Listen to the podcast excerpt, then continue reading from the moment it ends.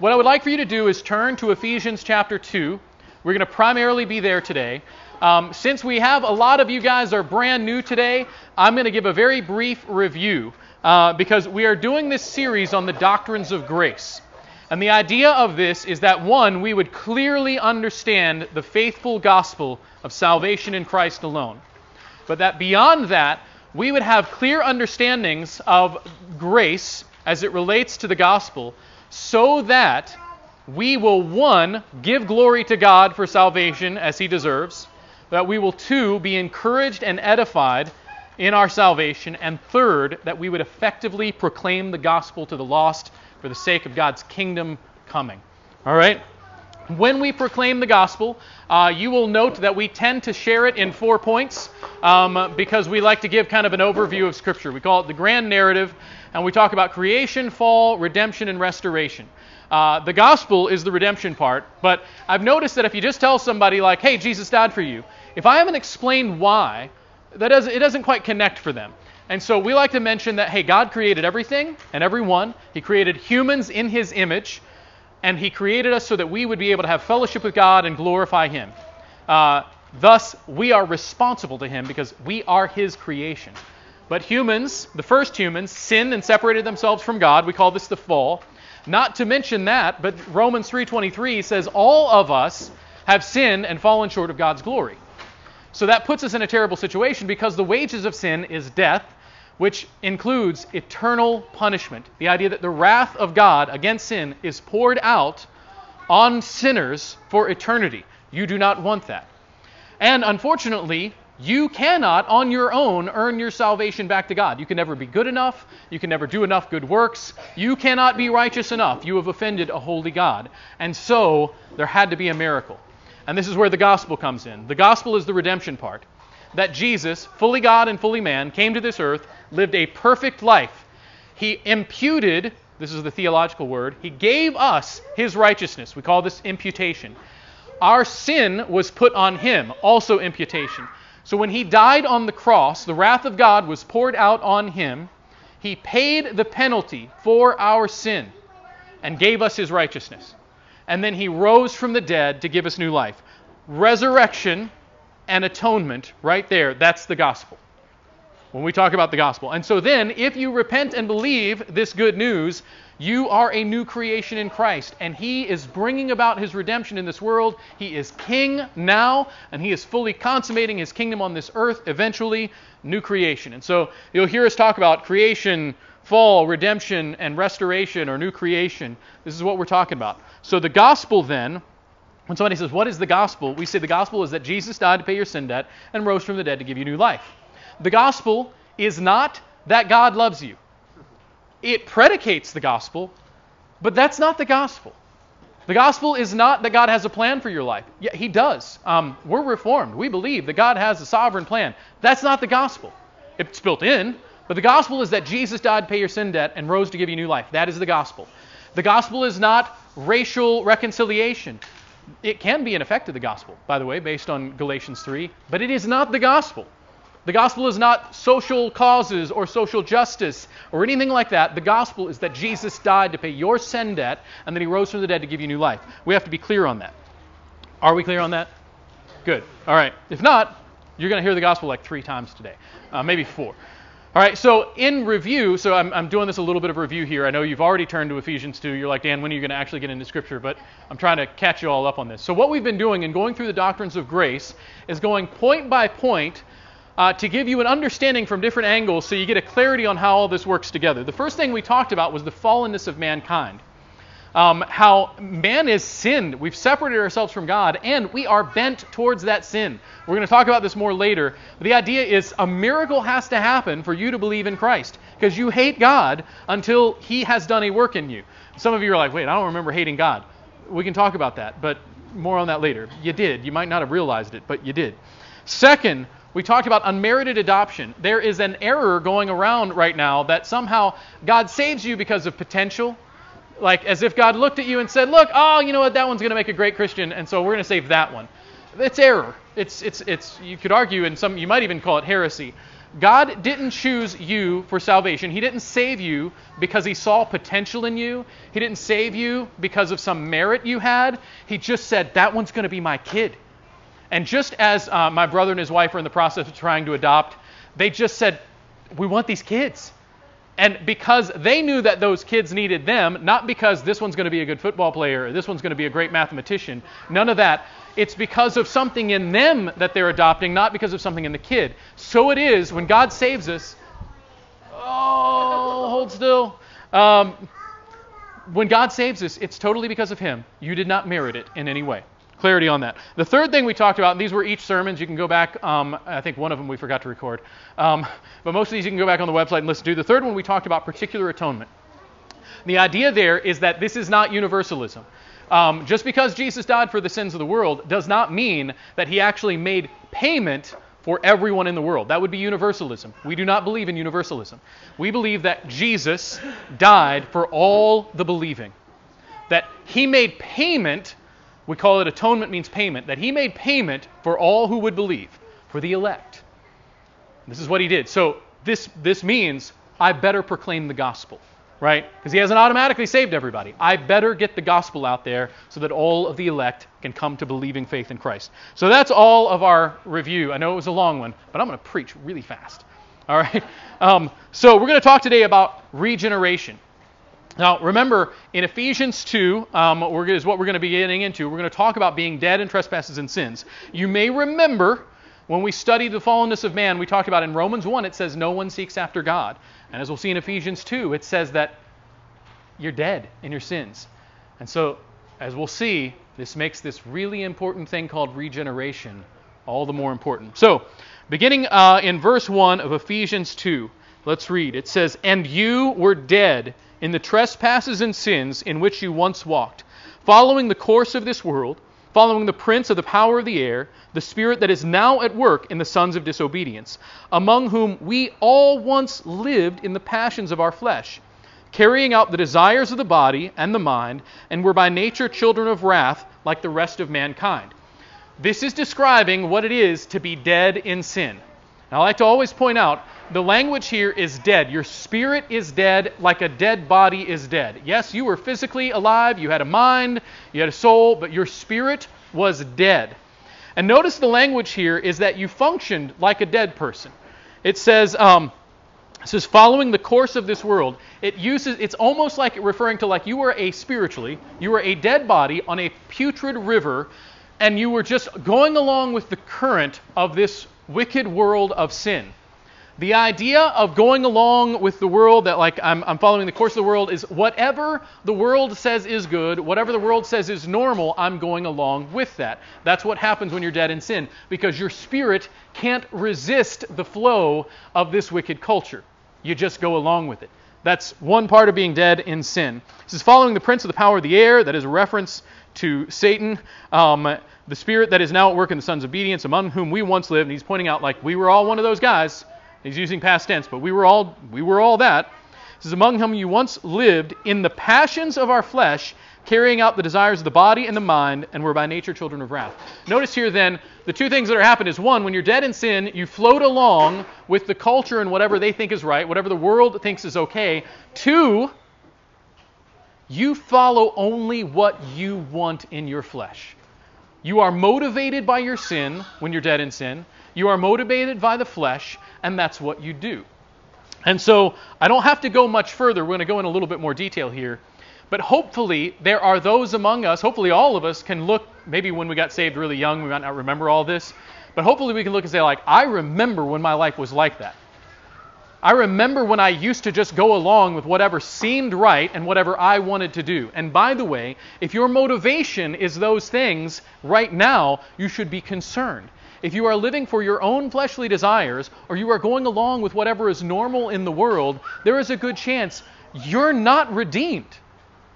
And so I'm, I'm bringing this up because I see many among what might be called the progressive Christian movement, which is actually regressive, um, where they will say things like, oh, but you know, transgender people are blah, blah, blah. And I'm like, you are going along with what is popular in the world. That is not what God teaches. And so what you're doing is following the course of the world. Simple as that. Um, when somebody's affirming gay marriage, or is, or, is, or is, heaven forbid, saying that the state has authority over the church and whether or not they should be open, you're going along with the world and what they think is right. Don't do that. If you have been doing that, repent. But if you continue in that, you should be concerned as to whether or not you are God's child. It's one thing we're like, oh, I didn't realize that I was in error there. And you get corrected from Scripture. Praise the Lord. Repentance and faith. But the person who continually goes on with all that, you, you're dead in your sin. I mean, that's just the reality. You can't keep doing that. Now, we can say we fall in, we sin, we struggle. I understand. It's another thing when we just simply go along with whatever seems normal in the world and we follow only our own passions and pursuits. Everybody with me? Making sense? That is what it means to be dead in sin. We're going to go into more detail on that later, but that's what's here in Ephesians 2 on it. Notice verse 4. It says, But God, being rich in mercy, because of the great love with which He loved us, even when we were dead in our trespasses, made us alive together with Christ. I want to this is, by the way, this is the same thing Jesus talks about to Nicodemus. That he says, You must be born again. You must be made spiritually alive. And Paul is saying to the Ephesians, This happened to you, those believing Ephesians. But I want to point out, when he begins verse 4 here, he doesn't say, But because of that, because you were better than all those other dead ones, you chose Christ. Doesn't say that. Doesn't say because, uh, because you were a really good decision maker, you, you, you turn things around. What it says is, but God, being rich in mercy, because of his great love with which he loved us, even when we were dead in trespasses and sins, made us alive in Christ Jesus.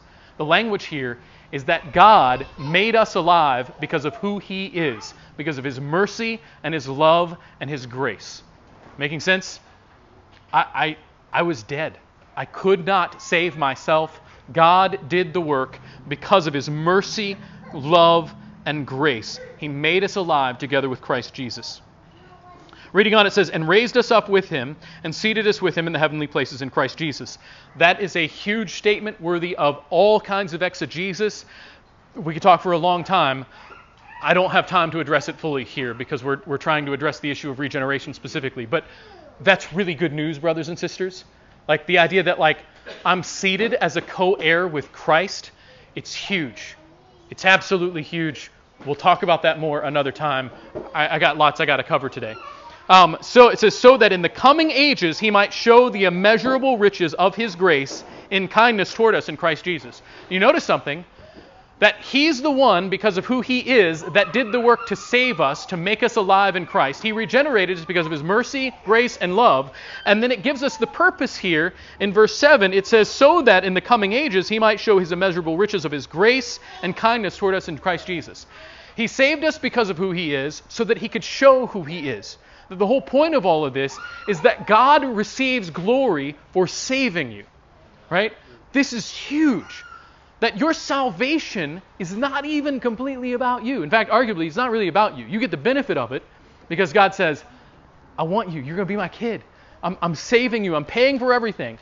But then the result of that is we say, look at what a mighty, gracious, merciful, loving, grace filled God we serve.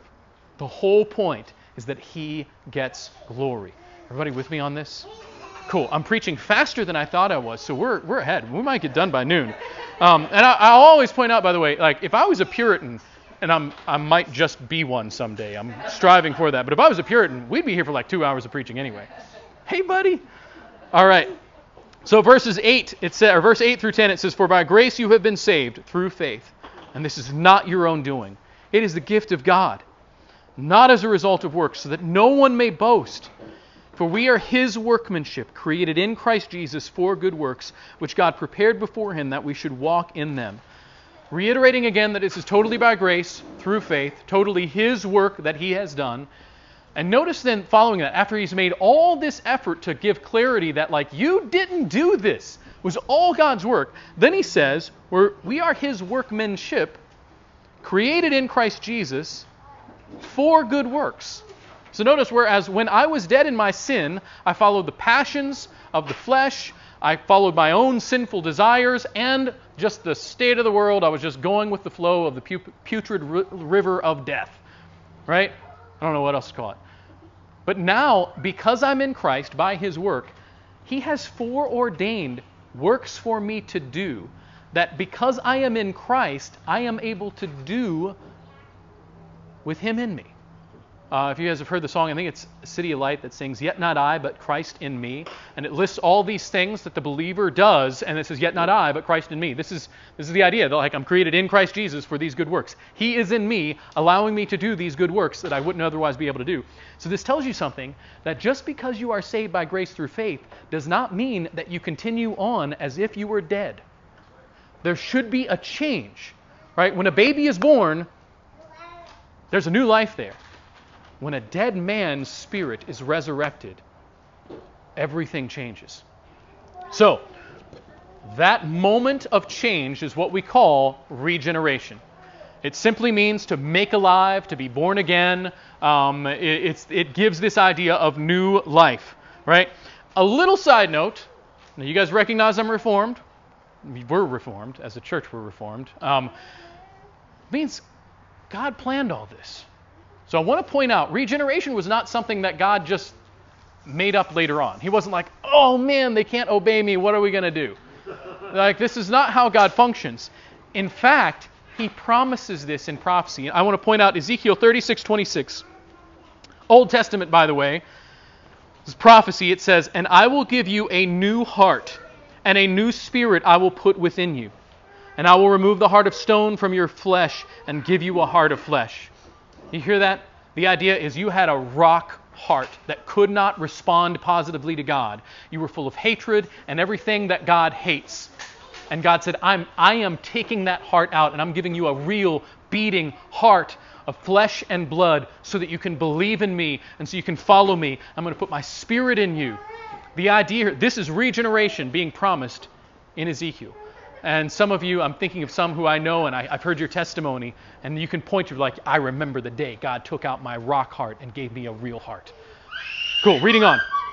So Hebrews Hebrews 8, similarly, New Testament quotes from Jeremiah 31, 33, and 34. It says, For this is the covenant that I shall make with the house of Israel after those days, declares the Lord. I will put my laws into their minds and write them on their hearts and I will be their God, and they shall be my people. Notice the language here is that whereas the law was once an external thing, that God's here, here's all the things you're supposed to do, He's saying, I'm going to put my law inside of you by my Spirit so that you can obey me because it's coming from the inside. God is at work from within you. This is all hinting at regeneration. So, similarly, we see in John 3 3, Jesus answered him, Truly, truly, I say to you, unless one is born again, he cannot see the kingdom of God. You cannot function in the kingdom of God without being born again.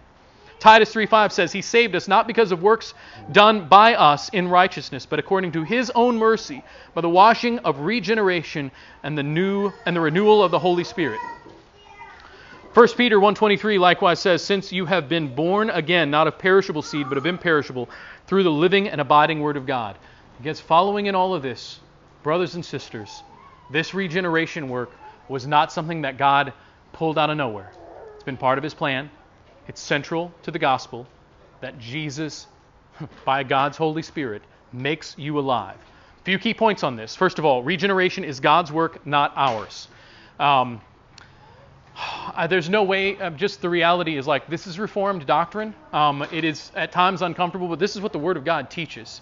Um, we call this monergism as opposed to synergism. It means that there was one worker in your salvation, and that was God. Um, you didn't like call up God and say like, "Hey, how about making me alive today? Um, how about I how about I meet you halfway and crawl my corpse out of this river of death?" No, like God just did it. We call it monergism. It's totally Him. All right. Second, regeneration is immediately efficacious, bringing about repentance and faith. Once you are made alive, you repent and believe right away. And so some of you are like, man, I, I, I remember this. Like, I, like, I used to hate God. I was totally, like, you talk, it's easier when you're talking about a guy who used to be an atheist. I mean, and he's, he's talking about, like, and on one day I just believed. Um, there's a book called The Doctrine of Balaam by, um, oh, I forget the guy's name. Somebody Cowley, last name Cowley. Um, this dude hated God had like like demonic face tattoos and whatever. He's actually a reformed theologian now. Um, interesting guy. But he talks about like I hated God, and then like God got a hold of me and I believed. And it's interesting because he still looks really scary. He has like weird, like dimpled, like horn-like things like underneath his, his. It's really wild. And I'm like, you're scary, but like you're probably more reformed than I am. Anyway, that language of like it immediately results in repentance and faith. When God makes you alive, you believe. Third, this regeneration begins a life of obedience to Christ. Notice that in Ephesians 2, we saw this, this dichotomy between here's what the lifestyle of the dead were, and here's what the lifestyle of the alive were. We're going to go into very briefly into that, um, but we're going to have to very quickly give you a little what we call ordo salutis. Um, I'm, I'm actually bringing Latin into this today, and I'm not doing it just because we have new people here. I promise. Um, so we know, and I, am going to not go into great detail on this because of time, but hopefully you guys got this email with this in here. The point of this is to show, first of all, that God planned all this from the beginning. But you'll kind of note right in the middle of this thing, we have like this point, this circle, where it talks about regeneration, justification, adoption, and conversion, which is when you re- repent and believe. The idea is at this moment, all of these things seem to happen like either in quick succession or at the same moment. That at salvation, everything changes, brothers and sisters. At the moment of regeneration, you move from death to life. You believe, you're justified, you're adopted, you, you've repented. It all happens right there at regeneration. And I'm bringing this up to say the whole point is all this is happening right there, and now everything is new. You'll notice right after that we have sanctification and perseverance leading up to glorification when God brings us home. Right? We don't have to go into great detail about that. The point, because um, of you know, there's just way too much to unpack there. That's a whole like that's if you want to join into underground seminary, we go into great detail in this stuff. Um, not enough time here. What I want to point out is that you have your unbelieving life and your new life. And the two should be very distinct and clear. Notice what we see when we talk about a non believer. A non believer denies sinning. Non believer will go on trying to excuse sin or pretend it's not sin or pretend that God is not there to be offended. Note the contrast is a believer, it's not that he never sins or she never sins, it's that in 1 John it talks about we're not lying about sinning anymore. Now we confess our sins, and he's faithful and just to forgive us our sins hopefully we're growing in righteousness and we're sinning less. In fact, later on we see that we're not continuing to practice sin in 1 John 3, whereas the sinner makes a practice of sinning. I would encourage you, take the notes, go through these, have a look. Can you look at the old life and be able to say, that used to be me? I used to hate God. I used to deny Christ. I used to defy God and His commandments. I worship the self and the creation and contra- contrast that with life now, hopefully, where you worship the Creator and all who He is. You do not make a practice of sinning, but you repent when you sin. You continue to grow in the Lord. You are sealed by the Holy Spirit. You are bearing spiritual fruit. You are loving being with the saints, even though they annoy you at times, right? you love the saints because you are one of them, right? These are the marks of a true believer who has been regenerate. If you don't have them, you might not be in. And if you do have them, even imperfectly, praise God, you're in. And it doesn't matter how bad your life was before, doesn't matter what you have done, how much you hated God, how much murder and gossip and whatever else you engaged in, you are a new creation in Christ if you have been redeemed and you repented and believed. All right, so all that said, closing out, I want to have a quick look at 1 John 3. And I promise it's not very long. It's 12:02 and I try to end at noon. You've got like three minutes with me still. You think you can handle it? Good. You guys are on your way to being Puritans. Praise God. 1 John chapter 3 says, See what kind of love the Father has given to us, that we should be called the children of God. And so we are. The reason why the world does not know us is that it did not know Him. Beloved, we are God's children and what we will be has not yet appeared, but we know that when he appears, we shall be like him, because we shall see him as he is. That was that glorification thing there.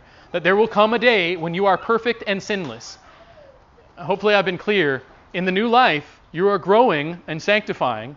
We do not believe in sinless perfectionism in this life um, that is an erroneous doctrine. Uh, you still have a sin nature, and you will continue to have to repent and believe as you are sanctified over time. You might sin a lot less. Praise, hopefully, you sin a lot less. But you will come to a time in glorification where you don't sin anymore because you are in the presence of Christ.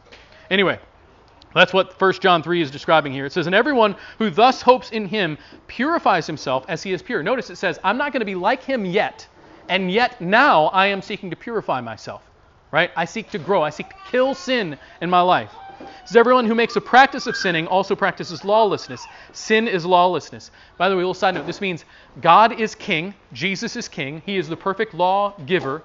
When I sin, I am breaking God's law and as such, I incur judgment. So if I am his child, if I'm a subject of his kingdom, I am trying to put away sin because I'm a part of the king's kingdom. I don't want to continue in this sin. Reading on, it says, You know that he appeared in order to take away sins, and in him there is no sin. No one who abides in him keeps on sinning. This is an idea of continuation, by the way. It doesn't mean if the next time you sin that you're no longer a believer be clarified. You're probably going to sin before we leave here today. So praise God for His grace. I'll probably sin before we leave here, even though I'm going to endeavor not to. Says, no one who abides in Him keeps on sinning. No one who keeps on sinning has either seen Him or known Him. Understand what this means? If you are continuing in unrepentant sin, you are not in. This is all the more important to teach this now because we have so many who think they're in and they're continuing in sin. They're going on with the, the, the ways of the world. They're going on in their passions and sinful desires and they think they're okay. Don't let it happen. Just this week, I'm, I'm, talking to a brother in Christ who has somebody attending his church who has been living in sin. It's a boyfriend and girlfriend living together. And, and he's like, I confronted them, and she's like, Well, my faith is completely shattered. I, I always thought I was fine. Why wouldn't God tell me this? And he's like, When I opened God's word and I showed you that this was sin, that was God telling you. Right? And praise God, plenty have been in this place, but we re- repented and believed. Praise God. But don't think you can keep sinning unrepentantly and be okay. I'm serious about this, brothers and sisters. You can't go on in unrepentant gossip and think you're okay. You can't go on in unrepentant lust, pornography, drunkenness, whatever you want to say. You can't go on with bitterness and hatred in your heart and say that you are God's child because you're still functioning like a dead person, which means you're probably still dead in sin. Repent and believe, brothers and sisters. Well, repent and believe those who are not brothers and sisters. Just to be clear. Reading on. Oh, sorry, man. I heard Paul Washer speak a couple of nights ago. It's probably rubbed off on me. 1 John 3 says, Little children, let no one deceive you. Whoever practices righteousness is righteous, as he is righteous. Whoever makes a practice of sinning is of the devil, for the devil has been sinning from the beginning. The reason the Son of God appeared was to destroy the works of the devil. You hear that? Jesus shows up to destroy the enemy's works. Don't go on building up Satan's works when you were supposed to be serving the king who destroyed them. Anyway, verse 9 says, No one born of God makes a practice of sinning, for God's seed abides in him, and he cannot keep on sinning because he has been born of God. You get that? Can't keep on, like, it's just gross to me. Doesn't mean you never sin, but it's like when you realize I'm God's child and I don't want to disappoint my dad, I don't want to disappoint the king of, who, who paid this awful price for me. I don't want to. I don't want to go on sinning. I can't. It's it's putrid. Yes, sin is desirable, but not as sin, right? Like it's it's it's like you sin and you're like, oh, I did it again. Oh Lord, forgive me. What's wrong with me? Thank you for your grace. That's the lifestyle of a believer. Reading on, it says, uh, whoever does not practice righteousness is not of God nor is the one who does not love his brother, for this is the message that you have heard from the beginning, that we should love one another. Brothers and sisters, um, my goal in proclaiming this message is twofold. One is that those of you who are believers would be able to look at your life and say, Praise God, I'm redeemed. Like, I don't hate God, I love his people, they're imperfect. I'm imperfect. I'm continuing in repentance and faith. And hopefully you look at your life and you're like, praise God, I'm saved. This is, and you're able to give him glory for your salvation. That, that's the whole point of me pointing out this whole regeneration thing. The other point is that if there are those among us that, that this doesn't describe you, that you can be able to say like, I'm in, I need to make, I need to make a change. I need to repent and believe right? You've already heard the gospel once. Brian's going to deliver it in just a second. You will have the chance to respond. We don't do altar calls. Right there in your seat, repent and believe the gospel, is what I would say. All right? There is, I would argue, a third reason why I brought this up. And that is because we have been trained as Christians to be far too nice, and that somehow not rocking the boat is considered godliness. It is not a gracious and loving thing if you allow a person who thinks they're a believer to go on in the course of this world, following their sinful desires and passions, and just pretending like, well, good luck, buddy, at least you prayed that sinner's prayer when you were five, you are letting them float down a river that ends in a lake of fire. Don't do that. If you know, I mean, you can see, we, we had the whole chart. Man, I, I stinking made a chart, you guys. I had a whole chart where you can look and say, this is what a dead man looks like, this is what an alive man looks like. If your friends look like the dead man, don't let them keep on in that life. Proclaim the gospel to them lovingly, gently, but firmly. Let them know, man, you can't go on like this. And I would say that, of course, goes for the ones who already know they're not believers. Bring the gospel to them as well. But just tell you, like, we got a whole lot of people that think they're just fine. I don't want to say in this church. Hopefully, I mean, chances are there's somebody, right? I'm not making an accusation. I'm just recognizing that. But brothers and sisters, proclaim the gospel, that they would repent and believe. Because the whole point of this is for God's kingdom to come and for his kingdom to be built. So, all that said, uh, Brian, you are up, brother. Yep. Um, and then could I get a couple of the kids to go and grab our communion elements? They, they can stay here. We're going to go grab it and then just be here to. Perfect. Wonderful. Hey, real quick, Dan, Yes. visiting, if they want your sermon how would they get those from you? Um, so give me your email address and I will send them out. I'm happy to do that because, yeah, um, it's good to have sermon notes. All right. Thank you all very much. Brian, take it away.